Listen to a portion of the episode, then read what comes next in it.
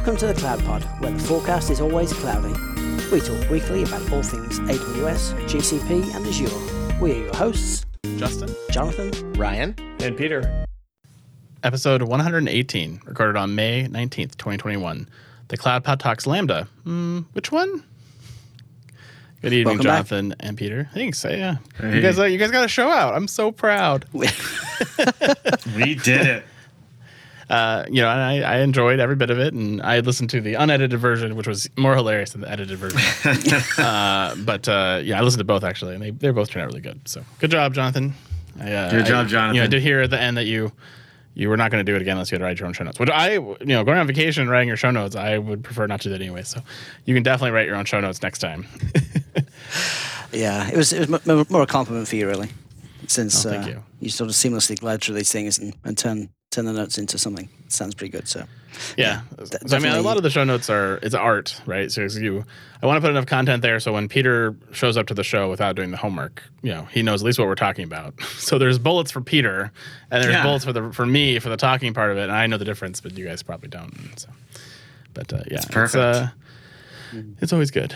yeah, it's like it's like any pre- presentation, I guess. You know, just make enough notes to prompt you to remember the thing you need to talk about without writing it all down word for word. So yeah, it's uh, it was humbling, and uh, I appreciate that you're back. And I'm sure if I was doing your editing job, that I also would be humbled by the complexity of it. So, I, you know, I appreciate that you found it difficult, uh, but I also know that your job is very difficult too. So,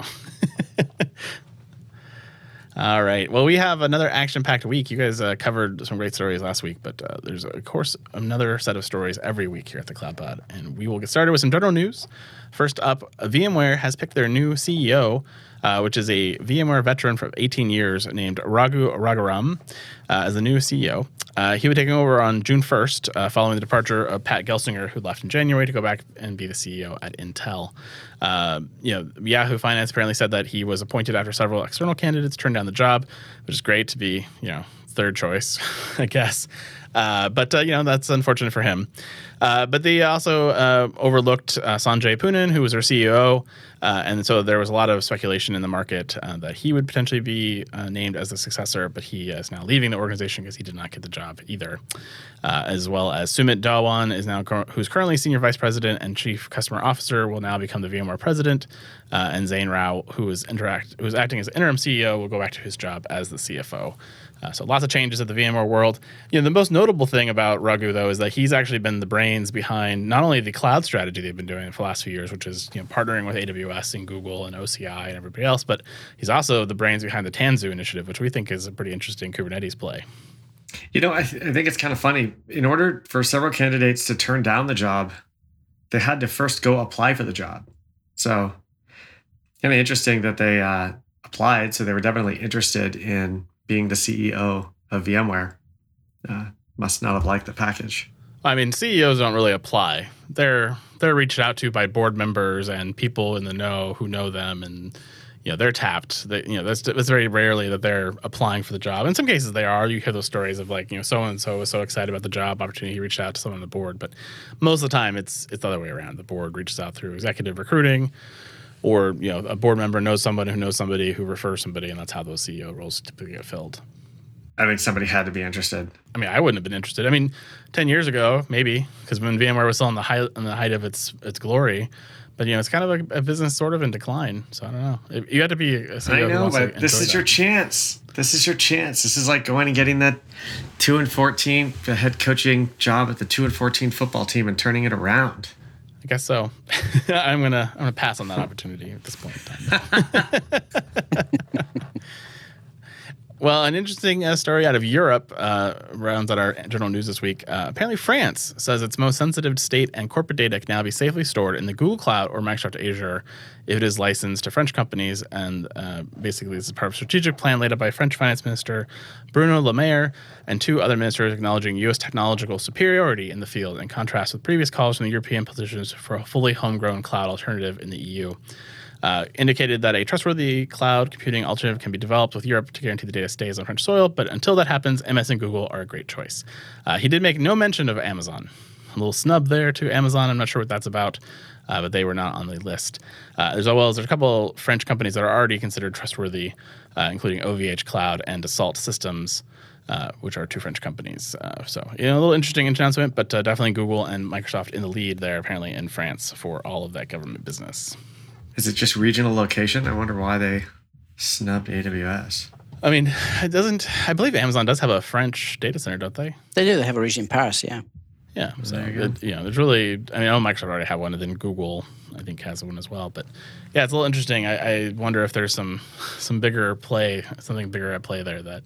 You know, he didn't call it Amazon specifically, but did call out Microsoft and Google. But no, also mentioned Yeah. Oracle either. So I guess you know Oracle's garage data center didn't work out for them this time around. All right. Well, let's move to AWS. AWS has been busy as always. First up, they have generally available, or how do you? It's now generally available. the AWS SaaS Boost, uh, which they have also released as open source. The SaaS Boost significantly offloads development efforts by accelerating application transformation to SaaS, freeing up developers to focus on features that differentiate the product. Uh, and this is now available on GitHub to you. As a SaaS company, you have common foundational capabilities, including onboarding users, provisioning infrastructure for tenants, monitoring consumption trends, configuring your tenant profiles, integrating with billing systems, and servicing key metrics. And these functions are critical for SaaS companies to scale. And if every SaaS company had to develop these themselves, it would consume a lot of valuable developer time that could be worked on beating their competitors. And so now getting this all available to you via the Amazon SaaS Boost, uh, the Lambda functions, which are super cheap uh, and very scalable, you now get away from all of that undifferentiated heavy lifting. It's really good to have reference architecture like this. I mean, I think one of the big complaints from the community has been that there, there are so many different ways to achieve things in AWS because the way it's grown over the years that there's not really good guidance on how you should be doing things anymore, especially with documentation that's kind of hanging around that's out of date. It's it can be difficult to know what to use. Um, but it is it is a Git repo and it is a reference architecture. It's so well, I'm not surprised to see it marketed in this way. Um, it stands more of a product than it actually is. I think. I mean, it's workable code. Like you can deploy that code in your Lambda function. It does the thing if you're following the reference architecture. But yeah, it, it may not be perfect or, or out of the box, point and click, and you know away to the races you go. But Definitely sounds like a great starting point, though. Yeah. Yeah, Yeah. sure. Well, they are now announcing the availability, general availability of the AWS Application Migration Service. This is a new service that enables organizations to move applications to AWS without making changes to the applications, their architectures, or the migrated servers, uh, like just a lift and shift tool. So this is coming out of their CloudEndure acquisition, uh, and this is the next generation of the CloudEndure server migration service. Uh, and if you're using that service, they are encouraging you to now move to the MGN or Application Migration Service. Uh, AMS is based on that technology, and so it's basically the same thing, but just with a little bit fancier stuff and a little bit more cloud native. Would you use it? I don't know if I would. I feel kind of dirty using something like this to to migrate anybody to the cloud, like byte by byte. Kind of. Well, I mean, if if my play was lift and shift with no thought of transformation for like a legacy IT application that I just needed to get there, I'd use it. I know, but just just the, the debt that you're incurring by doing that. I mean, it, it kind of fails to address the some of the changes necessary to deal with things like AZs going down or EC2 maintenance events because you still can't vMotion EC2s even within an AZ, which you which pe- people are used to doing on VMware. Yeah. It's pretty nice, though. Like when you're trying to get out of a data center contract that's three months from renewing for another three years and hundreds of thousands of dollars to just get it out and deal and then transform after. And it's probably easier sometimes to transform from AWS to AWS than, you know, from uh, from a data center to AWS. No, yeah. I mean, I guess if it was if it was the last server waiting to move and and otherwise you have to renew a contract, then I, I can kind of get that. But it, you know, I think number one on my requirements list to to begin a cloud migration is that you don't have to do it this way. Yeah. I, I think this is not the the way that most people should do it. We talked about that on the, here on the show in the past. Like this is the, I just need to move it. I don't care what it takes. I don't care. It's going to cost me a lot more money. I just need to get it done. Uh, option and, and, you know, and, and for some companies and some IT teams, this is the right way to do it, and for others, this is not. And it will cost you more. I guarantee it if you don't do more cloud native, and you will probably potentially have less down, uptime than you want uh, because, like I said, it's not multi AZ. It's not thinking that stuff through. But uh, you know, it does help people get people to the cloud, and then Amazon can help them transform and work with their partners to get that transformation story going. Well, uh, we talked previously on the show about CloudFormation Guard, uh, which was their solution to basically give you policy as code evaluations uh, for CloudFormation. And apparently they loved it so much that they threw it all out and rewrote it as 2.0. and they are now giving you the new uh, general available release of the CloudFormation Guard 2.0, uh, which is a complete rewrite uh, to support all of your policy rules in a JSON or YAML formatted file, uh, such as Kubernetes configurations and Terraform JSON uh, configurations, in addition to already supported CloudFormation templates uh, we talked about in the past. Uh, it is open source uh, command line interface that you can use and has a very specific domain DSL. To write policy rules and validate their structure, hi- structured hierarchy, JSON, and YAML data against those rules, and all available to you uh, now. Uh, there's some good use cases for this: uh, preventative governance and compliance for shift left, uh, dedicated detective governance and compliance, and deployment safety, all available to you through the Guard, CloudFormation Guard 2.0. It's really cool to see something like this, and it's already better than than uh, Terraform Sentinel. Um, and I think that the thing that you're going to miss, well, people may miss it with an announcement that's labeled as CloudFormation Guard, is that you can use it to to build policy um, enforcement for any kind of JSON or YAML based file format. So they do call that Kubernetes, but you could also use it to validate Terraform um, HCL. Yeah. Yeah, which that's a nice part of this 2.0 release is it does support more than just CloudFormation. So you do get that Terraform support. Um, I'm sure there'll be some interesting solutions to how to use it uh, in place of Sentinel, which is only available to you really in the enterprise version of Terraform. So uh, nice to see, glad to see it out there, and I think it's a great pattern for those of you looking to do security as policy. I, I wonder if the next step is going to be uh, we, we, we had the CDK. I wonder if there's going to be the, the guard development kit so that we can Oh generate my these policies from like from test cases, or we can easily deploy like um, the rules based on environments or products, depending on the security policies, you know, for, for different uh, businesses, things like that, different business units. But of course, the, ne- the next step would be really like it's great to integrate this with a with a pipeline, but where's the cloud formation support for it? Where, where how can I deploy a policy like this as part of my organizational policy set so that nobody can run cloud formation with a, a policy that doesn't meet these requirements? I think that that's that's going to be the next big requirement. Agreed. Well, apparently, uh, Amazon Premium Support is tired of your silly, silly cases, and so they're giving you the, now the ability to self-service diagnose and remediate all of your issues. Uh, in particular, around these new runbooks. Uh, these runbooks are considered the support automation workflows, uh, and they are you can use runbooks to build. Uh, or sorry, runbooks are built by Amazon Premium Support to, in your AWS accounts to help diagnose and resolve the common issues. And these runbooks follow AWS best practices and lessons learned from supporting thousands of customers. Uh, for example, there's one for AWS support collect EKS instance logs runbook to gather operating system and relevant log files from an EKS node, or another one I saw was uh, EC2 instances and just go in there and basically pull relevant data to make support's job much much easier. Uh, SAW utilizes, of course, the Systems Manager runbooks capability to do this uh, and assists you in resolving connectivity issues with Amazon RDS, diagnosing access issues with Amazon Simple Storage Service, and resetting Amazon EC2 access and much more, all available to you to avoid those support cases coming to Amazon Premium Support, which you're paying for. So, you know, how much you want to use this or not use this uh, is a question of how much you like your TAM, I guess. Uh, there is a couple different versions of this. There is a enterprise and business level version, which has additional uh, runbooks, uh, but there's also a general support set of runbooks as well for those of you who do not pay for support. I, I really like this. I really think that making the, this this common set of tools available is is is awesome. I mean, it, there's, there's a bit of like have you turned it off and on again yet? Um, yeah, really. but like the, and paying for support and then doing it yourself that's that's a different thing entirely but just think, thinking about what using runbooks to to gather data does it means that the uh, the uh, AWS support staff who don't have access to SSH into your servers and grab logs can use jobs like this or ask you to run jobs like this to kind of bubble that information up into the output of SSM jobs that they can see in the console, and it's going to make it's going to make the exchange of, of data much more uh, much more easy and, and sort of frictionless so they can help support us better. I mean, hopefully, gone are the days when they're they're pasting in uh, like Bash scripts to run to, to do curls to measure the performance of CloudFront or something like that, and then we got to paste all the data back in again. So by standardizing the data collection, we, we, they could probably also start looking at automating sort of responses to these things. Like, oh, if you've run this tool and this is the data that it spat out, then maybe you should try X, Y, Z type solutions before it even reaches a person. Yeah, you know, there's a lot of really cool things you can do with support bundles and, and several different products. And so Um, I don't remember what the vendor is, but there's one where I, you could generate the support bundle, and then you went to the website to go submit the support bundle to them, and it'd actually do an analysis of the support bundle and tell you, hey, based on the logs, we see these six or seven errors, and here's the knowledge base articles for you to go fix those before you even open the case.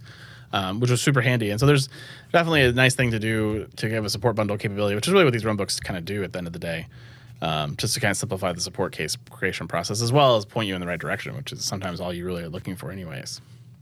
Yeah, and and if that's the case, then build those build those kind of monitoring things into the observability platform that monitors those managed services and preemptively tell me that I should be making a configuration change or could be doing something better. That's like probably expose, next. Yeah, expose yeah. those things in, in a way that I can use to actually manage the product myself. It's coming. The machines are coming. The machines are coming. Machine learning and AI. It's going to solve all the problems. That's great. Then I get to just sit on the beach and drink my yeah, that'd be great. Beaches are nice. well, if your problem is Elasticsearch uh, service on Amazon costs you a ton of money because you have a ton of data in it, uh, and you've been, you know, you're taking advantage of that ultra warm tier, and that's still not getting enough of that savings.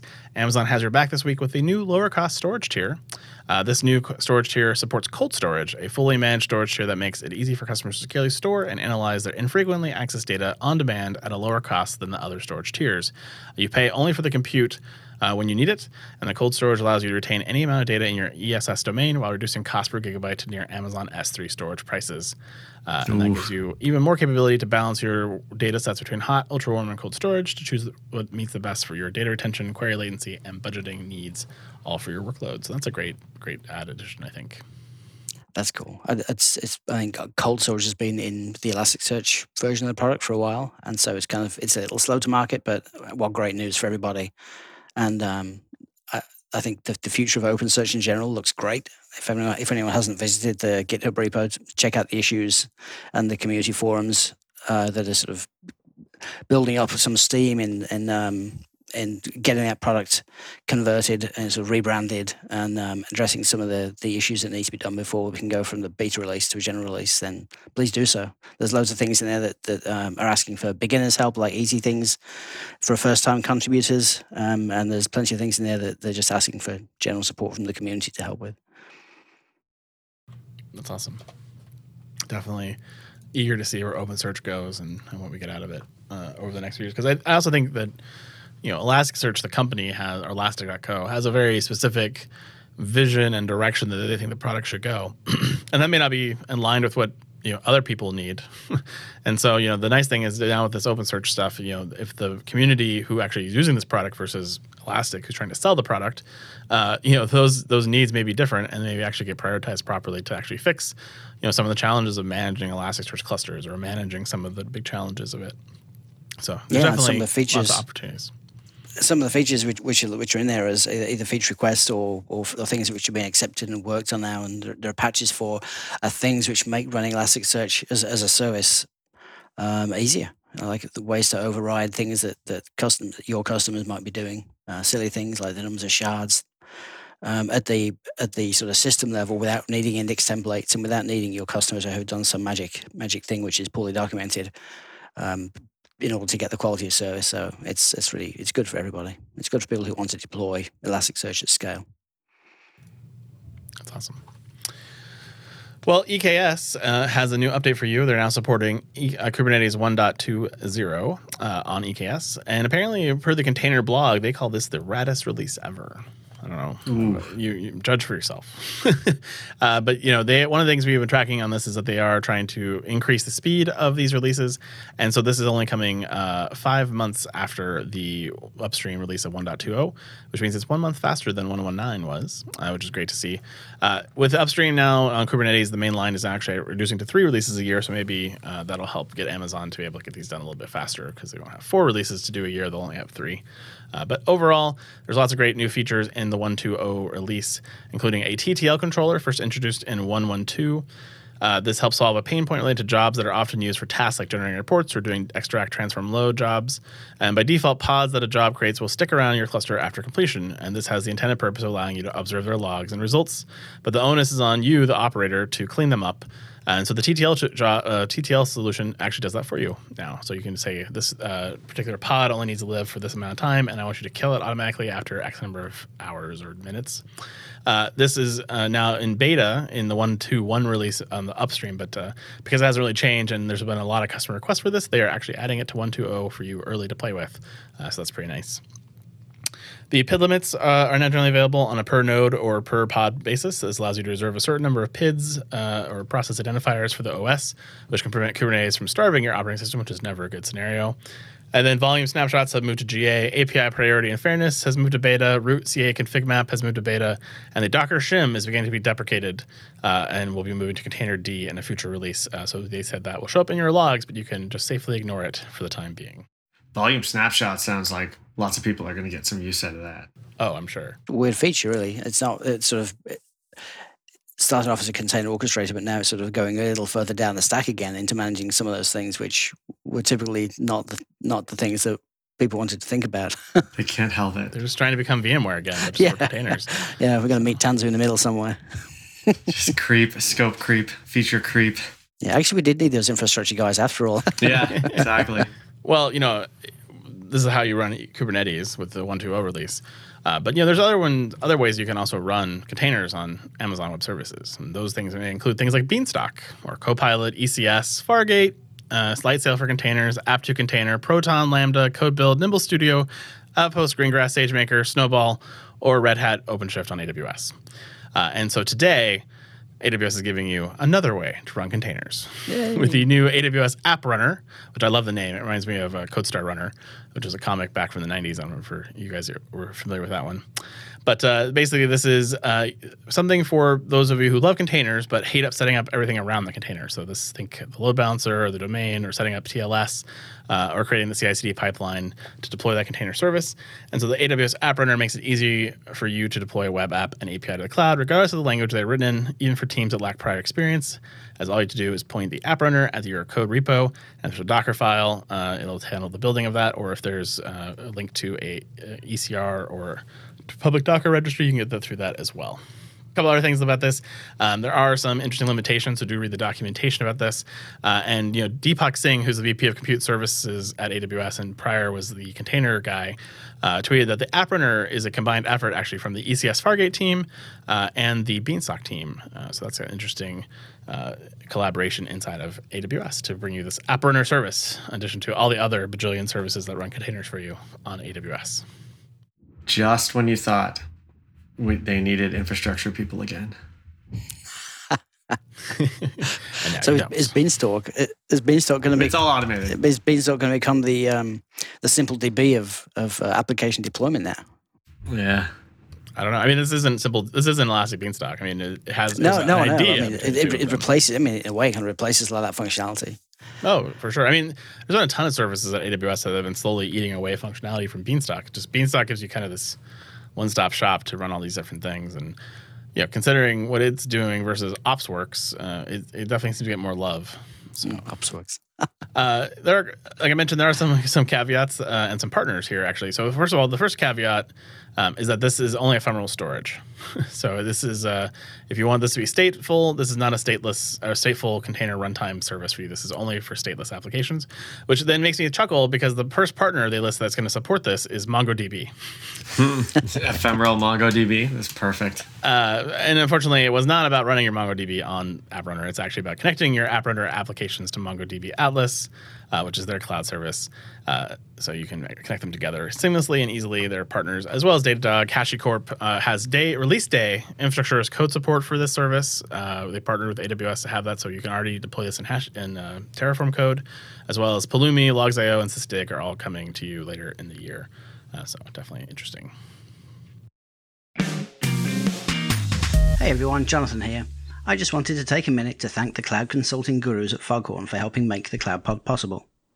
These folks truly get it. Cloud consulting experts since 2008, they are premier tier partners with AWS, Google Cloud Platform Silver, and Microsoft Azure partners. From multi-cloud to containers to moving full production workloads to the cloud under the tightest compliance, Foghorn's team of full stack cloud engineers have been there, done that, gotten the t-shirt, and are ready to share their experience with you. If you're in the market for some talent to supplement your team, visit www.fogops.io slash thecloudpod. www.fogops.io slash thecloudpod. Foghorn, the promise of cloud delivered.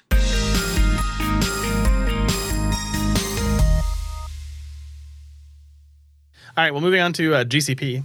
Google and SpaceX have unveiled their partnership. They are the second major cloud infrastructure deal to bring satellite powered internet and cloud services to Earth's fast, farthest reaches.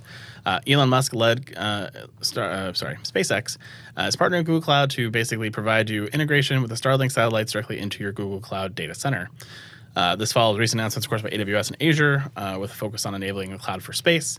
And while the Google partnership is similar, the deal appears to be, go beyond what Microsoft is offering by weaving the SpaceX technologies more tightly into Google's core data center infrastructure. And a satellite service will be offered to Google enterprise customers sometime in the second half of 2021, combining their respective competencies to deliver data, cloud services, and applications to customers at the networking edge, the extreme edge. The edge of space. Yes. Indeed. It makes sense that this isn't Amazon because you know Bezos has his competitor. So Right. why, why would Starlink want to use theirs? I guess it could still use Am- with Amazon. They have their uh, satellite connectivity service. We could probably hack something together. Sure. Little I bridge. mean, you can do anything with enough code, and enough bridges. So. Yeah. Uh, you can maximize your Cloud Run investments with the new committed use discounts from Google this week. Uh, one of the key benefits, of course, of Cloud Run is that it lets you pay only for what you use, down to the 100 millisecond granularity. And this is ideal for elastic workloads, notably workloads that can scale to zero or that need instant scaling. However, some customers and some traffic doesn't always come to zero, or it's very predictable. And in the cases where it's very predictable or has a very similar daily usage pattern, uh, resulting in a predictable spend, you can now commit yourself to Google uh, in a commitment ceremony that will be at the uh, corner of you know 12th and 5th and uh, you can go through that. But to address this, uh, this discount gives you a 17% discount uh, when you commit to it for a year, uh, and you can now aggregate this across all of your projects and accounts, so you don't have to worry about uh, one account using all of it or not using enough of it. You can use that elsewhere as well. So that's great. On demand, except for the volume and uh, you know, we always get volume and term commit uh, discounts. I still And feel like it was an anti-pattern. Automatic. like I had to, Yeah, uh, exactly. it's- I, I mean, I, I get that they want to use this for capacity planning, uh, um, but it's it's such an anti-pattern, and even to call out uh, that you pay for what you use, uh, but then you want to commit to paying all all this up front. Uh, I don't know. It's just it, if I find it bothersome. I, I wish you could kind of like tell them that you expected a certain rate and sort of be billed that rate, and then show up at the end of the year if you didn't quite make it or something like that. Um, but it, I, think all these all these savings plans, whether it be Google's or Amazon's, uh, makes it really hard to sell kind of the economy of cloud and and um, do sort of doing the right things as far as um, pay for use to engineering teams. Because if you tell them that, well, we've already committed to spend to spending one hundred twenty thousand dollars a month on compute, the incentive to actually save anything goes away immediately. Mhm. Well, and these commitments also then kind of screw you because now you don't want to do spot instances because they're not covered by these things. Uh, but you already have a commitment that you're going to spend these dollars. So there are some challenges with how we do RIs and savings plans today. Um, and other different models. So I, that's why I always kind of like the Google model of, you know, if I've been running the server for more than, you know, I think it's 40% of the month, you just automatically get discounts. That's kind of nice.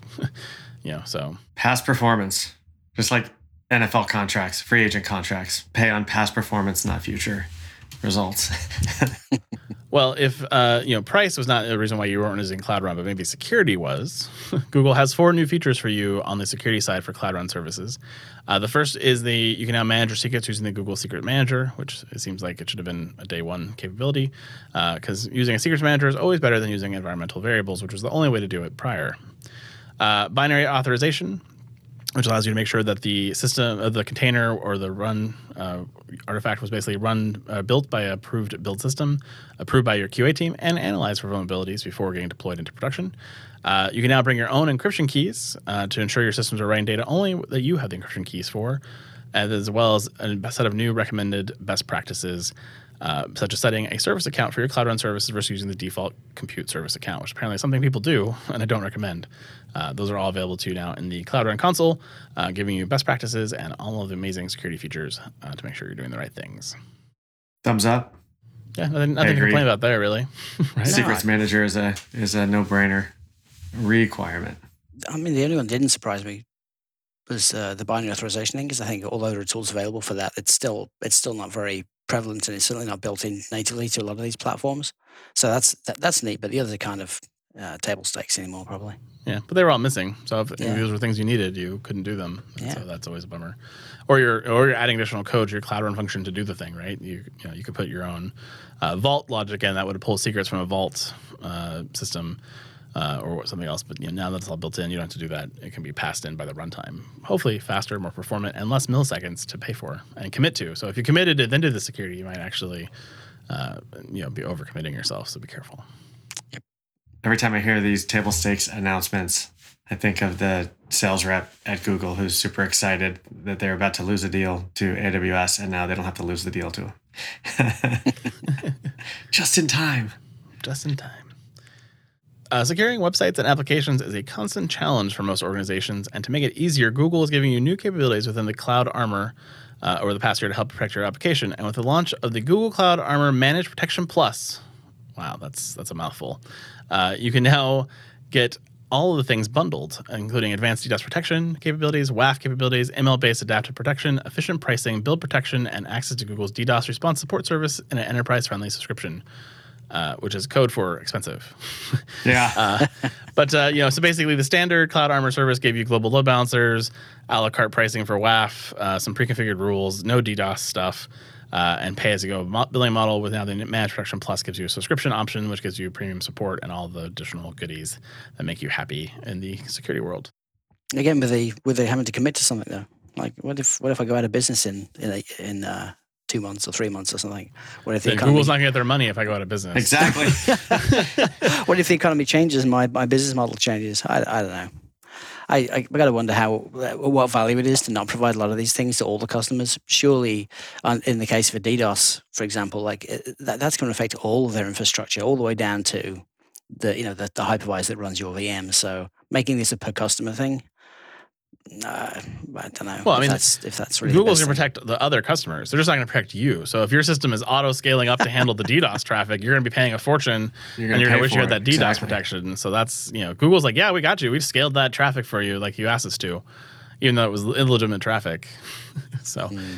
yeah, I'm sure you know Google's desire to help you uh, avoid liabilities, like I said, they'll make that available to you sometime in the future too. We're like, oh, you know, if this happens to you, we won't we won't charge you the absorbent fees to scale up your workload.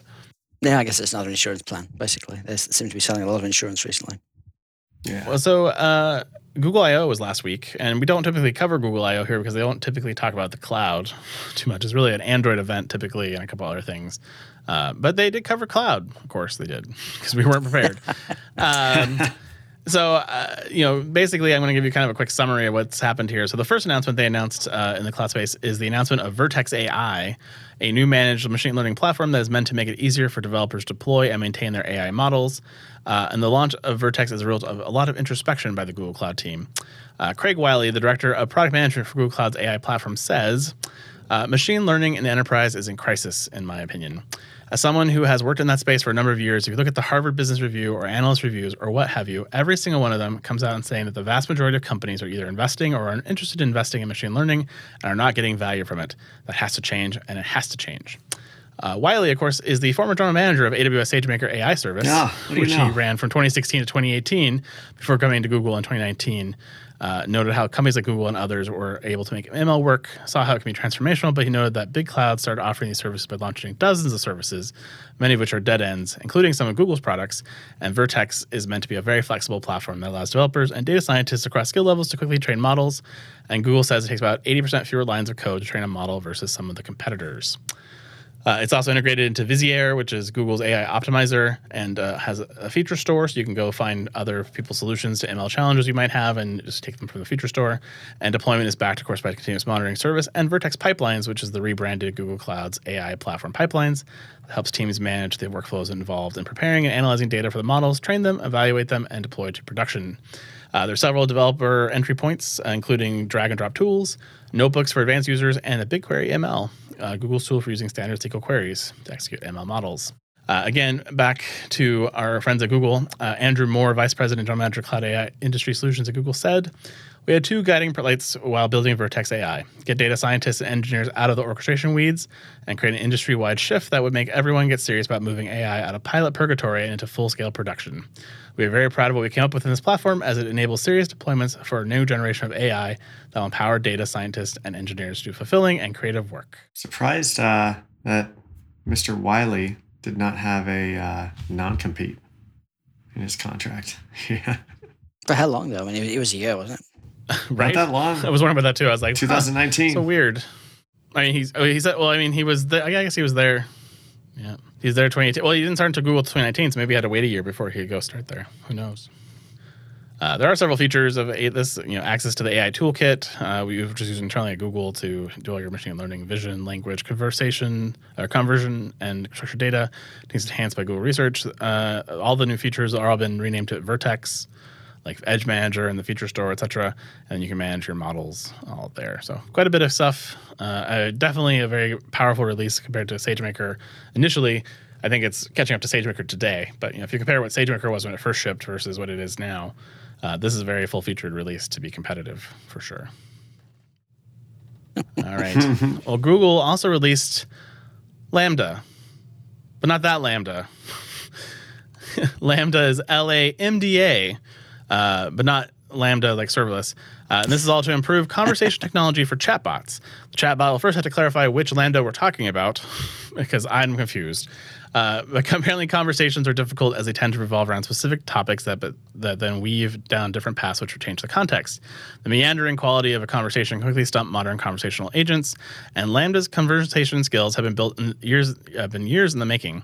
Like many recent language models, including BERT and GPT-3, it's built on Transformer, a neural network architecture that Google's invented and is open sourced. And the architecture produces a model that can be trained to read many words, like a sentence or a paragraph, for example, and pay attention to how those words relate and then predict what words will come out next. LaMDA, unlike other languages, was trained on dialogue, making it easier to pick up on several of the nuances that distinguish open conversation from other forms of language. Uh, I mean, I think this sounds really cool. I just don't I- know why they I decided to call it Lambda. LAMDA. Like, just LAMDA. market confusion. And maybe that, maybe that's what's supposed to be. It's supposed to be L, you're supposed to call it Law MDA or I don't. know. I don't know how that's supposed to be pronounced. I try to go watch the video from. Maybe they can explain it to me. But yeah, it's going to cause some confusion in the short term. Sounds like a psychedelic that Joe Rogan is experimenting with. Other than you left. LAMDA. I, I think the interesting thing about about chatbots though is is that so many people have been using them for such a long time now, and we understand the limitations. We don't have the same expectations. I think that that we can speak to a, a Google Home or an Alexa or or Siri in the same way that we'd speak to somebody sitting next to us. We we sort of learn the patterns. We learn the we learn the way to ask things, and we learn the way to do things. And and so we're being educated by those systems as much as those systems are being guided by our own natural language. So, so I think we'll probably meet somewhere in the middle. I don't think we'll ever get conversational AI in the same way as you would chat with your friend, but um, it's certainly getting better. Like, do we need to, to? Do we need computers to pass the Turing test and convince convince us that they're another person for them to do the job that we're asking them to do? And I think the answer is probably no. What Google's after here is how do I, how do I replace humans and phone interactions? How do I replace in things to avoid costs of having people do this work? Um, and so, you know, the more conversational it can be, then of course it can it can handle you know that without people someone realizing, hey, I'm talking to a computer. And so that's that's probably what this is about. But um, yeah, you know, when you combine this with deepfake technology, it gets really scary really quickly. I'm not sure why Google complaining about paying support people. They hardly pay any support people anyway. That's not what That they're known true. for. Not known for good support, for sure. Well, and the final uh, Google I/O announcement uh, is coming to the cloud eventually, but not there quite yet. Is that is the new uh, TPU chips, the next generation of its custom tensor processing units or TPU AI chips. This is now the fourth generation of these chips, which Google says are twice as fast as its third generation. The chips apparently are combined into pods of 4,096 V4 TPUs, and a single pod delivers over one exaflop of computing power. Oh my Uh, God. yeah, it's massive. Uh, Pichai had to say, this is the fastest system we've ever deployed at Google and a historic milestone for us. Previously, to get an exaflop, you need to build a custom supercomputer, but we already have many of these deployed today and we'll soon have dozens of TPU v4 pods in our data centers, many of which will be operating at near or 90% carbon free energy, and our TPU v4 pods will be available to our cloud customers later this year. Uh, TPUs were apparently one of Google's first custom chips. Uh, while others like Microsoft went over after flexible FPGAs first, uh, Google has made the bet early and is paying, you know, getting the dividends of that bet in this announcement for sure. You're the you're the you're the GPU guy. Like, aren't you excited about this, Jonathan? You're just silent. Well, it's not ready yet. It's a it's an Sure, early. it's not ready yet. I mean, it, I'm, I'm sure they're suffering the same constraints in the semiconductor industry as everybody else is. I'm sure they would have liked to have these out sooner than later. But um, I mean, exaflops. It's just unbelievable amounts of compute power. Yeah, it's, it's yeah. a lot. When will they be ready? What's the next? What's after exaflop? The model didn't predict the uh, the constraints in the semiconductor industry. Apparently, Yeah. Yeah. Unfortunately, they cannot predict pandemics, you know, at this level. So, well, uh, let's move on to our friends in Redmond at Azure. Uh, I did I did enjoy your guys' take on the new Azure logo, the Google of A's. And That was I I chuckled pretty good about that because it it does remind me that. So I appreciate that. Thank you. I was sad I wasn't here to talk about it because it's just well done. Well, first up, Microsoft is going to upgrade its cloud products uh, data controls in EU.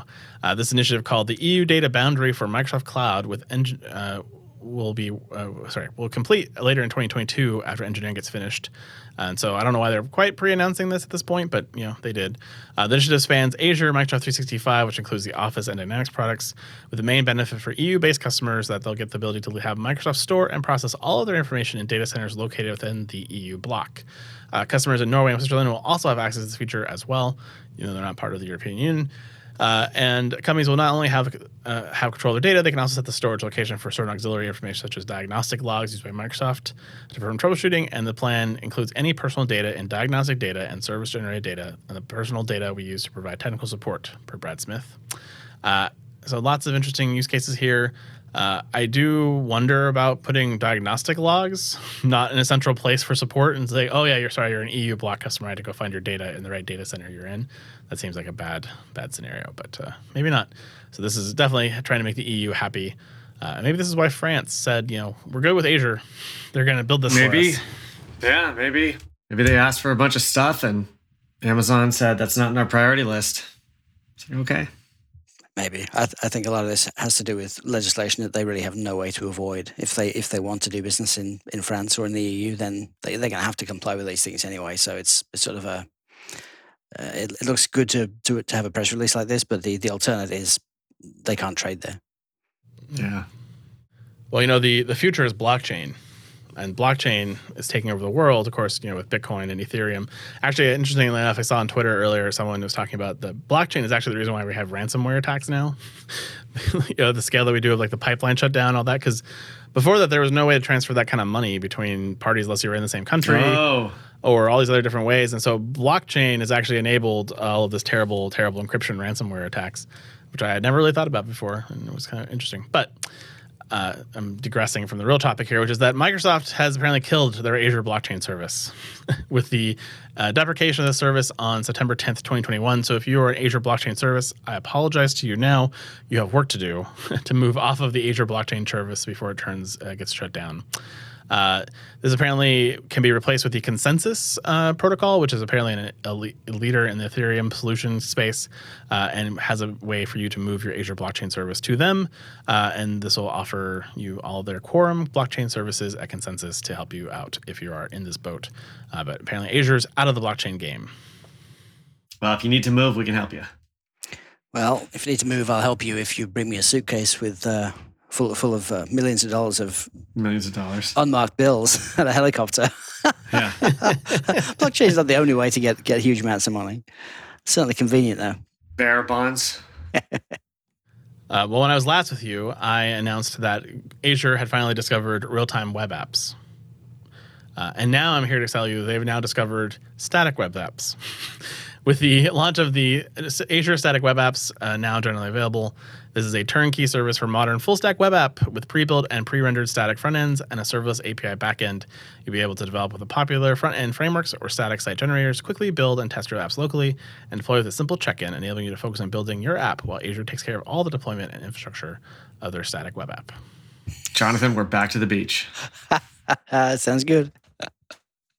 I mean, the static web apps are great until you want to have any interaction, and then it's like, oh, yeah, if I want to do comments, I have to now either integrate with Disqus or I have to like write this custom logic to basically sub- you know, let people commit, you know, submit a comment into a database that then I can then render back into a static website app. You know, just there are some limitations of this uh, this particular model.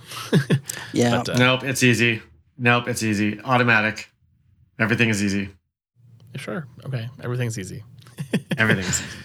I was always concerned with with um, you know if you, if you have a static web app, then you have to have anonymous access to your, to your serverless functions on the back end to to invoke them, which means you're really at risk of of uh, somebody coming along and and uh, racking up your bill by just hitting that thing millions of times just to annoy you. That sounds like a great use case for WAF and CDN. Can you have WAF and CDN in a in a s- on a static site? Why couldn't you? Yeah. You definitely put it in front of it, and then you uh, you basically could look for pat. And you know, then with Lambda at the edge, you could do other things too. Little tar pit then, action. And then you're and then you're just into servers, and you're making a, a very complicated non you know dynamic web page through a thousand other services, just so you can have a static web app. That's great. Yeah, yeah. Save money by deploying all this extra stuff that costs you ten thousand dollars a month. Yeah, exactly. That's that's the American way right there. Uh, all right, well that is it for uh, lightning uh, for the million show, and now we're going to lightning round with Peter. All right. General availability announcement. Azure Key Vault SLA has been raised to four nines, 99.99%. which is still not good enough because if it's down ever, your service is broken. so I appreciate their effort, but you know it's still not good enough. It needs to be five nines minimum uh, because if I can't get my encryption key, I can't access my data, and now I'm very cranky. Amazon EMR 6.3 now supports Apache Ranger for fine grained data access control. Just don't make it so fine grained that it becomes the Lone Ranger. Ah, Crazy. I was, I was, I was hunting for like a Walker Texas Ranger joke. So many different things I went through, like Ranger, Ranger, Ranger. Nothing, nothing funny. Lone Oh, Ranger. by the way, you guys commented last week that I had I had written these show notes. You know, I given you jokes. Uh, and that I couldn't win, and I wasn't actually. I wrote them for you guys because sometimes you guys don't have any jokes for these, and so I was just trying to help you guys out. And so it wasn't. I wasn't trying to game the system. I know I would get a point last week. It was all about no, it's okay. And then, I then you, was- Ro- it you guys were giving pretend. Ryan so much bad time about you know stealing my joke. I know I I, I left it there. I told him to steal them before the show started. before the show started, I said you should steal all of Jonathan's jokes. You should. That's what's the right way. It was great. It's awesome. AWS WAF adds support for log filtering. Does that make the people who read the logs filter feeders? Boo. No love lost. Amazon Connect adds near real time insights into voice call, chat, and task activity. Near real time. Now you realize why you Color hung up a second too late.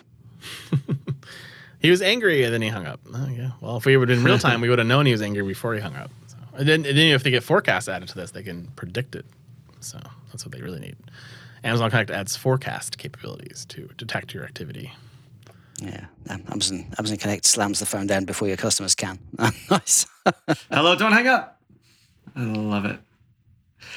Now use AWS Systems Manager Change Calendar to prevent desired state updates during critical events. I mean, isn't that the whole point of the change calendar to prevent this? Like, why are we adding this in? Like, wait a minute, you didn't do that before? Because I thought that was what we were doing. And That's the whole point of a change calendar is to prevent the change. Uh, thank you, uh. thank you, Amazon. I appreciate that. I mm. guess. on, on the other hand, you know, most of the time when people have changes, it's because they need to make they need to make changes to their desired state. So preventing people from making changes to their desired state during changes is, uh, I don't know, counterintuitive. Counterintuitive. AWS License Manager now provides historical license usage reporting. Clearly, an Oracle lawyer was Trojan horse into Amazon to p- make this capability. Yeah, I'd like my SQL license usage during the Renaissance period, please. Shout out to my favorite comedian, Steven Wright. Oh no. Are we going to get sued? No, we're not going to get sued. Probably not. He's too old now. Probably not. Amazon Macie supports criteria based bucket selection for sensitive data discovery jobs. which is great because the only criteria that you should care about is the one that says public. And you should scan those, make sure you don't have data there that shouldn't. Google's translation API, advanced, can translate business documents across 100 plus languages. Which saved you so much money until you realized you had to QA 100 plus language documents to make sure that it didn't insult them somehow. Oh no. Maybe you're just picking one language. of the hundred. Imagine the lawyers you're going to need for, for something like that. You know, translating something word for word may not necessarily have the same you know, ultimate meaning in one language or another. Yeah. That's a, it's a big can of worms right there. Amazon Transcribe improves live subtitling with partial results stabilization. I mean, it's live. I I need them to be as accurate, not stabilized. Like, well, I think Jonathan said that that was a terrible idea, but I'm not really sure. You know, he might have said something completely different, but it's only partially valid. So I, you know, but then do you disclose at the beginning of the transcription, like this is a partially valid uh, transcription? Don't take it seriously. Like it, it, it needs to be real time. It needs to be accurate. That's my opinion about transcribing. Yeah, do what I mean, not what I say. exactly. Google now allows you to automate your budgeting with the Billing Budgets API. Well, we're talking about budgeting. I just want to throw in my two cents. Ah. Uh, if your job is so That's not going to anal, win. That's not going to win today, Jonathan. if, if your job is so anal that uh, you have to update the budget automatically when you provision new infrastructure, uh, you should probably find a new job. I'm just gonna like that's ridiculous. this you have this. And e- yeah, if but you may- maybe this- it's like you you you create a pro like you want to automate the process of creating a project, and along with that project, setting up billing alerts for that project. I can see that mm-hmm. working. But I yeah, but the worst part is that. that this this article actually, if you go to it, it has a meme in it, and it's basically this person's brain saying, "Are you going to sleep?" And then the person saying, "Yes, I am." Now shut up. And then it says, "Do you did you remember to update that budget?" And then the person opens their eye and looks pissed off. I'm like, really? Like this is a weird, weird. I mean, I appreciate the meme in the in the press release because that's a new thing. I haven't seen that before, but oof, it's rough. That must just be the life of the CFO. Uh, to be a CFO, worried about pennies. More GA announcing lower pricing for provision throughput for Azure Ultra Disks. And now the fact that your ultra disk was super expensive is no longer a good excuse for not using ultra disk Don't get fired. Use the UltraDisk. Is there a cascading effect with all of the other lower levels of disk now to make them all still they'll- viable? they'll- what they'll do is they'll just smash the pricing on all of them down to the point that they're all equal pricing, and then no one will know what to do. Be great. Yes. And last but not least, ground processing with space data is five times faster with Azure. Which this this story is fantastic just because if you read it, it's the Commercially Augmented Space Inter Networks Operations Center, which is Casino for short. Which all of this space stuff is a complete casino play. Like, is it really going to Yeah. make money? I don't know. Let's gamble on this at the casino. Yes. The casino. It's also a good movie. If you haven't seen that movie in a while, that's it still holds up. Casino, that is a good movie. fantastic movie. It was over uh, uh, when I heard Lone Ranger. Sorry, Jonathan. Good effort today, though, Jonathan. I liked it. It was good. he he did his homework. In You showed up, went down swinging. Well, I, I did, uh, uh, you know, as we're going to what's coming up, I did hear you make merciless fun of uh, Google for not updating the frequently updated blog post, which is supposed to be frequently updated. and I can report to you this week that they did update it. There are two new ones. First is the new Applied ML uh, session summit coming up on June 10th. Uh, as well as the Digital Manufacturer Summit on June 22nd. Uh, so those are available to you if you're in the manufacturing space or you're interested in ML. Uh, my GCP sales rep has actually uh, been sending me this June 10th thing. Said you should go. It's gonna be awesome. So I'm gonna go attend it. I think. I think I'm actually gonna make it to the summit.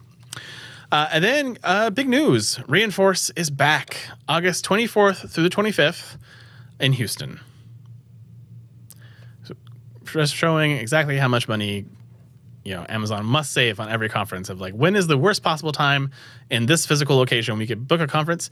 And of course that is August for Houston and so that is where Reinforce will be. And it will be in person uh, which will be the first conference I think for any of the cloud vendors that'll be in person that I'm aware of at this moment although I do stand to be corrected if I'm wrong. Uh, so that means that most likely reInvent will also be in person uh, in November and my liver already hurts so Yeah. but uh, uh, what do you guys feel about Reinforce? Uh, you know, I'm I'm debating it because the first one I went to in Boston, it was a bit of a swing and a miss for me content wise. Uh, I'm not sure that I am eager to go to Houston in August. All the things against it, you know, but also I'd love to see people. So I also kind of want to go just for the fact I could meet people from you know our listeners, and maybe I can get Jonathan and Ryan and Peter to come out, and we can all have a have a great time and give stickers out and stuff. So I mean that I mean that part of it is alone is why I would want to go. Uh, I don't know if the content's compelling though. You do have good barbecue. There's good barbecue in Houston. Yeah, not, not as good as Austin, but good. I'm pretty certain one or two reinvents I spent an entire week in Vegas and never left the hotel. So it might not matter. Uh, I believe the Houston Convention Center is not attached to the hotels, so Oh, you at least have to walk across the road. I think, uh, although it's been Sticky it's and been years since I've been to Houston, so that may have changed since I've been- last been there. But um, you know, it's uh, it's definitely gonna be hot and sweaty and humid in August. The road is that. that like a, a ten line highway we have to cross in the morning? That's like dicing death. Yeah, really. I mean, it could be. It is Houston. Um, you know, it's worse if you have to like you know get on the freeway that goes around the city to get anywhere because anywhere in Houston you want to go to takes like 35 minutes to get there, no matter what. It seems like. Yeah, got to get an Uber just across the road in some places. Yeah. yeah. Uh, well, that is uh, all that's coming up right now, but uh, I am excited about that Google Cloud Summit update to the blog post. so I was just leaving it here, but uh, we'll definitely see what comes up with that. And then we'll keep an eye on Reinforce. Uh, it does look like their CISO will be keynoting that again uh, as he keynoted it in Boston. So it will be interesting to see. And that is it in the week for cloud. Awesome. Sweet. Have a great week. See you next week. Yeah, later. See you. And that is the Week in Cloud. We'd like to thank our sponsor, Foghorn Consulting. Subscribe on iTunes or wherever you get your podcasts and tweet us your feedback at hashtag thecloudpod. Or join our Slack channel, go to our website, thecloudpod.net for sign up instructions.